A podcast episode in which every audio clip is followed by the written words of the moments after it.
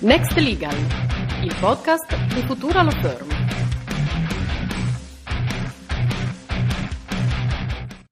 Io sono Emanuela De Sabato.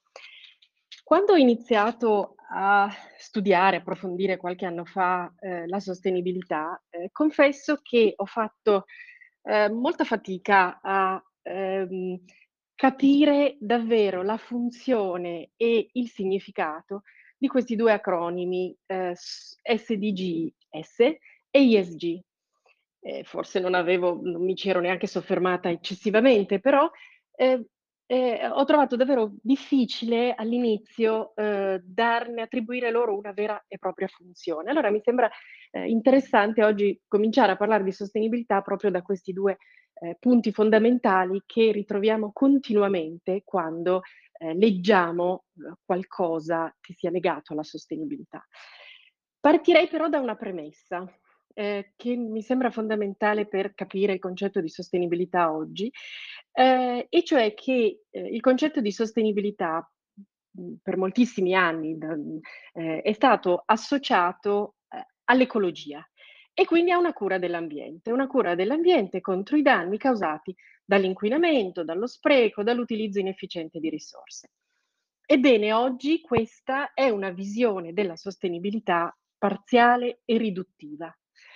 Eh, questo perché la sostenibilità oggi è armonia, è equilibrio, è il perseguimento di un equilibrio tra più fattori, quello ambientale senz'altro, ma anche quello economico e quello sociale.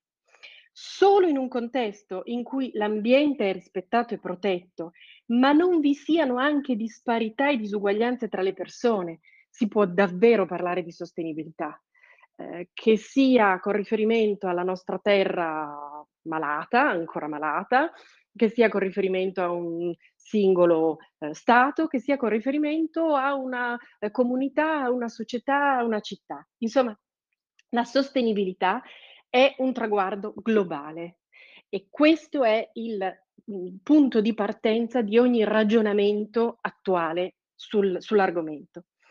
Insomma, bisogna eh, fare in modo di garantire il mantenimento delle risorse naturali, elemento ambientale, creare benessere materiale per tutti, elemento economico, e poi assicurare istruzione, sicurezza, giustizia, salute, democrazia per le persone. Aspetto sociale. Questo è un nuovo paradigma, eh, ma da cui si parte per capire che ehm, eh, la ricchezza oggi può essere perseguita, è un diritto, eh, ma deve essere anche pensata eh, con l'obiettivo di generare anche eh, equilibrio e sostenibilità per tutti e un'attenzione all'ecosistema. Eh, questo concetto nasce negli anni 90 eh, ed è stato in particolare approfondito, introdotto da John Elkington con il concetto della triple bottom line, appunto sostenibilità in senso ampio perché bisogna curare le persone, il pianeta e naturalmente i profitti. A conferma, prima di entrare appunto nel merito delle, dei due argomenti di cui parlo, parlerò adesso, mh, cito anche volentieri eh, l'economia di Francesco, cioè l'economia, quella che viene chiamata economia di Francesco, e che è l'economia introdotta da eh, Papa Francesco quando nel novembre 2020 mh, ha parlato a una serie di giovani economisti eh, con l'obiettivo di dare un'anima all'economia futura. Ecco, è interessante notare che Papa Francesco ha preso le mosse da una denuncia dello sfruttamento e del maltrattamento del creato e quindi da una proposta di conversione ecologica nel maggio 2015 con l'enciclica Laudato Si.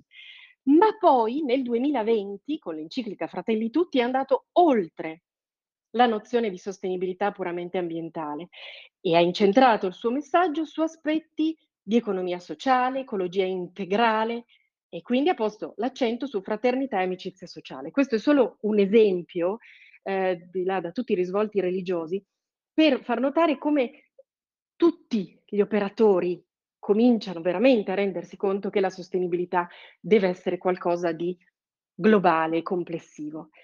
Ed ecco allora che si capiscono perfettamente gli ESG.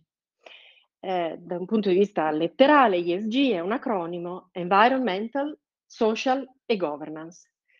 Sono tre dimensioni, ma possiamo definirli ancora meglio tre criteri, tre parametri strettamente correlati tra loro perché se si agisce su uno ci saranno conseguenze anche sull'altro. Sono cioè criteri di analisi, di valutazione eh, che uno può fare, che, che un ente, un'organizzazione, poi forse anche una persona, eh, può fare sulla propria attività eh, per analizzare eh, gli effetti che questa attività produce sull'ambiente. E quindi la, la, classica analisi se inquina, come gestisce i rifiuti, se causa effetto serra, eh, cambiamenti climatici, eccessivo, riso- ehm, eccessivo riscaldamento, se spreca risorse. Poi a questa analisi eh, e qui siamo nella environmental. Poi a questa analisi si aggiunge il social, cioè il modo in cui questa attività si rapporta non solo nei confronti, immaginiamo per esempio eh, una, um, una, società, non solo nei confronti dei soci, eh, i principali destinatari del profitto, ma anche come interagisce con i dipendenti, e quindi le condizioni di lavoro, salute e sicurezza, approccio alle pari opportunità, con i clienti, con i fornitori, magari tramite un'analisi della catena di fornitura, con le comunità territoriali, con i finanziatori, insomma, con quel capitale umano che subisce gli effetti di questa attività. E siamo al social. E poi governance, e cioè quali sono le scelte operate da questo ente in termini di condotta eh, e quindi di trasparenza, etica, indipendenza, eh, strategia e organizzazione interna, approccio alla concorrenza, per esempio se esistono dei codici etici interni, eh, quali sono le politiche di composizione del consiglio di amministrazione, se esistono dei referenti sulla sostenibilità, eh, anche so, i criteri di remunerazione dei, dei manager, l'etica del business. Insomma, ehm, attraverso questa analisi fatta con l'obiettivo di creare valore in questi tre aspetti, si genereranno più profitti. È ormai assodato che se ci si concentra anche su questi aspetti, il profitto non ci rimette, ma può migliorare. Quindi gli ESG sono criteri, parametri di valutazione um, di un ente. E servono proprio per comprendere tutta una serie di aspetti non immediatamente economici di quell'ente, poi in particolare pensiamo alle società, ma possono anche essere, ripeto, i, i, i paesi, eh, i, i, governi, perché sono dei parametri, dei parametri che ovviamente vanno declinati poi mh, mm, in sotto criteri, sotto um, in, eh, indicatori, perché poi dovranno essere adeguati alle dimensioni, alle caratteristiche dell'ente di riferimento, ma diventano proprio degli elementi di eh, analisi Dicevamo, mhmm, non di tipo economico, uhm, ma più di tipo reputazionale. Ed ecco che quindi, uhm, un'analisi su questi tre di queste tre componenti si incastra perfettamente con la valutazione economico-finanziaria, ehm, della società, quella classica.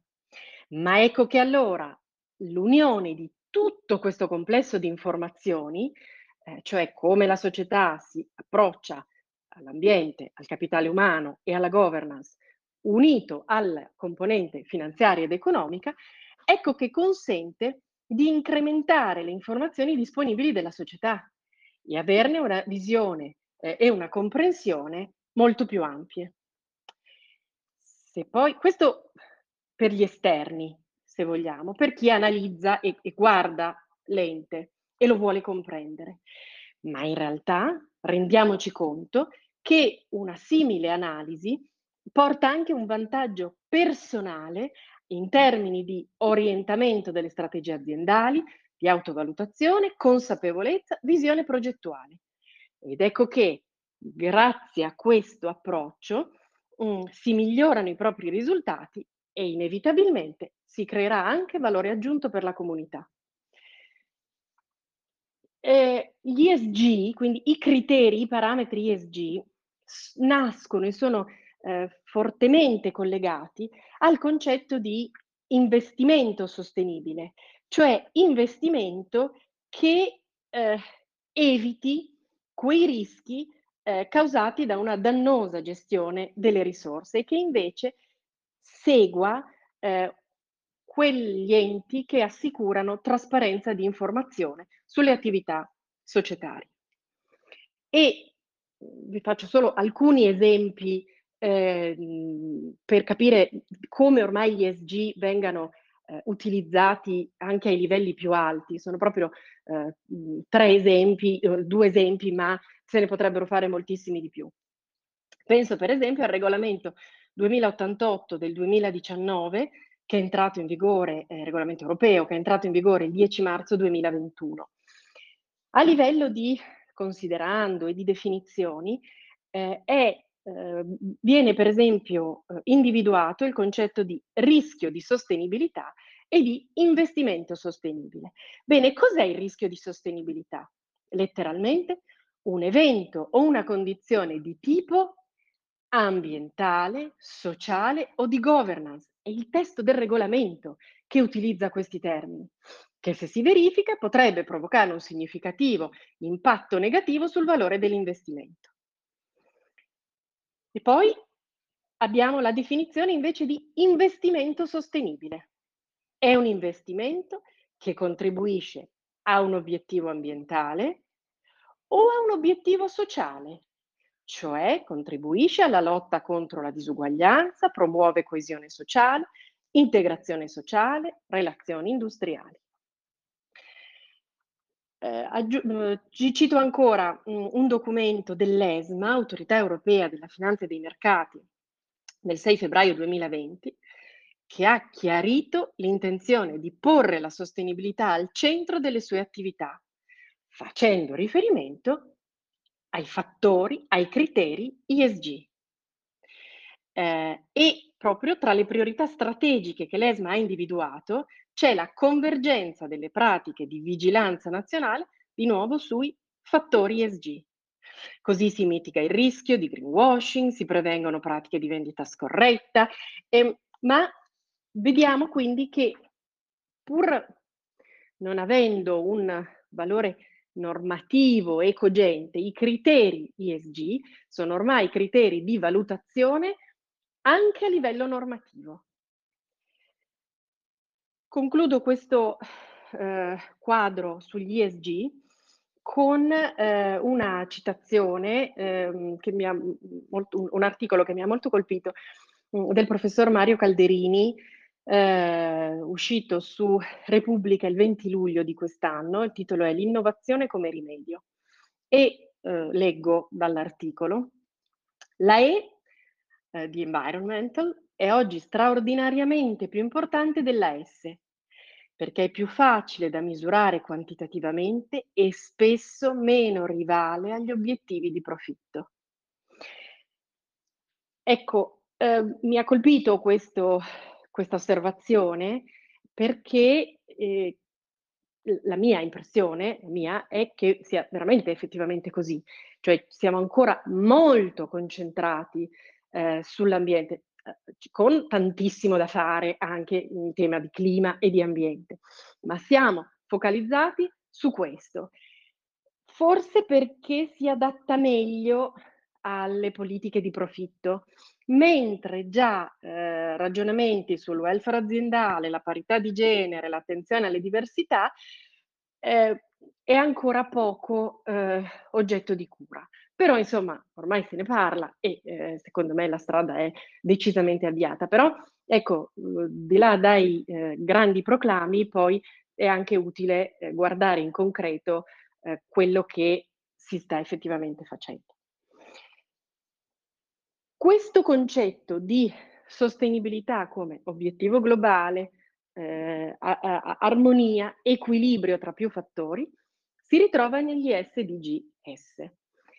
Ehm, abbiamo detto quindi ESG, criteri, parametri per valutare come un ente si muove rispetto a un a 3 dimensioni non prettamente economiche.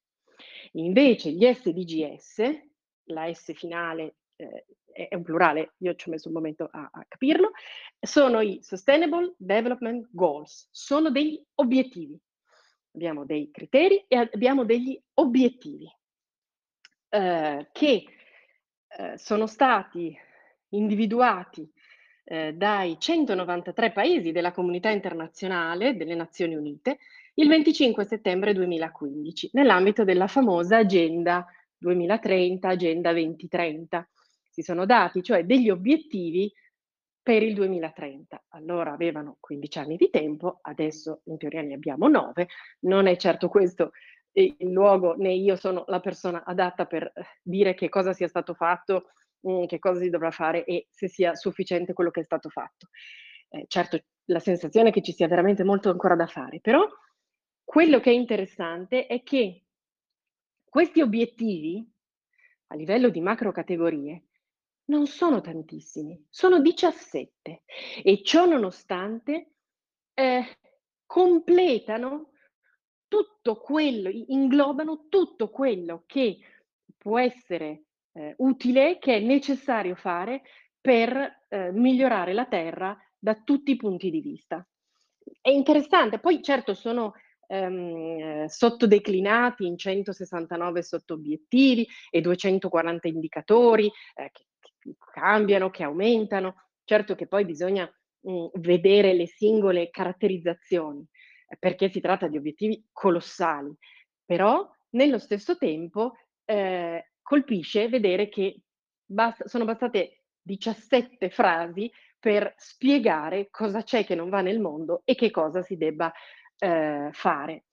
E vi faccio proprio degli esempi, non lo leggo perché potrebbe essere un po' po' pesante, però, ehm, tra obiet questi obiettivi sono: porre fine alla povertà in tutte le sue forme, porre fine alla fame, garantire il benessere per tutti a tutte le età, assicurare un'istruzione inclusiva e di qualità, assicurare la parità di genere, consentire l'accesso ad acqua potabile, a servizi igienico-sanitari, l'accesso a servizi energetici sostenibili, assicurare una crescita economica inclusiva, ehm, costruire infrastrutture solide, ehm, e un'industrializzazione inclusiva, ridurre le disuguaglianze, creare città sostenibili, garantire modelli di consumo sostenibili, combattere il cambiamento climatico, proteggere mari e oceani e proteggere quindi gli ecosistemi terrestri, insomma assicurare sviluppo sostenibile come? Attraverso un partenariato globale. Ecco, a me pare che qui ci sia, ehm, tutto, tanto da fare, ma c'è veramente c'è veramente tutto. E vediamo che anche in questi 17 obiettivi l'approccio è complessivo e dimostrano ancora una volta come la sostenibilità non è ricondotta a una mera tutela ambientale, ma comprende uguaglianza, inclusione, insomma, diritti fondamentali dell'uomo in una visione molto integrata.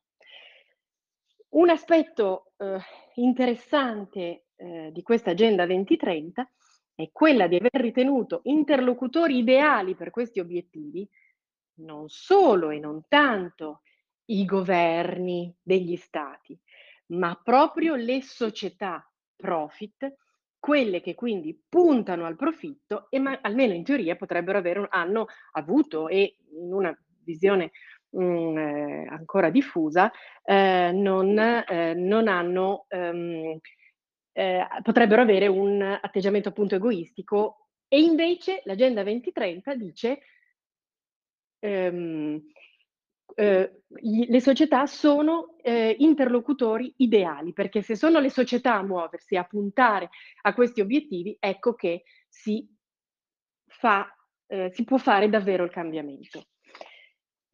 Uhm, voglio concludere, davvero sono in chiusura, mhmm, però nello stesso tempo con una osservazione, e cioè, ehm, che è vero che eh, i governi e le società devono perseguire questi obiettivi, ma l'aspetto interessante è che in realtà questi obiettivi possono essere eh, fatti propri anche nella vita di tutti i giorni. Eh, racconto solo un episodio che mi è capitato qualche giorno fa, e cioè ho una, una delle mie due bambine, eh, fa la quarta elementare, l'altro giorno sfogliavamo eh, i suoi libri. Sulla prima pagina dei libri c'è la rappresentazione grafica degli eh, SDGS di tutti e in calce l'obiettivo, gli obiettivi che quel singolo libro eh, si propone di perseguire. Eh, da questo esempio, di là dall'opportunità di mh, mm, sensibilizzare anche eh, le menti piccolissime giovanissime su queste, sulla necessità di raggiungere questi obiettivi, si capisce come, eh, ecco, anche un libro di scuola chiedersi quali obiettivi sto raggiungendo e quindi anche ciascuno di noi mm, che ha le sue abitudini, che ha la sua educazione, che non è per forza cattivo, ma che non ha eh, un comportamento sempre perfettamente sostenibile, ciascuno di noi alla luce di questi obiettivi può mm, adeguare, adattare anche la propria, eh, la propria vita. Next Legal, il podcast di Futura Law Firm.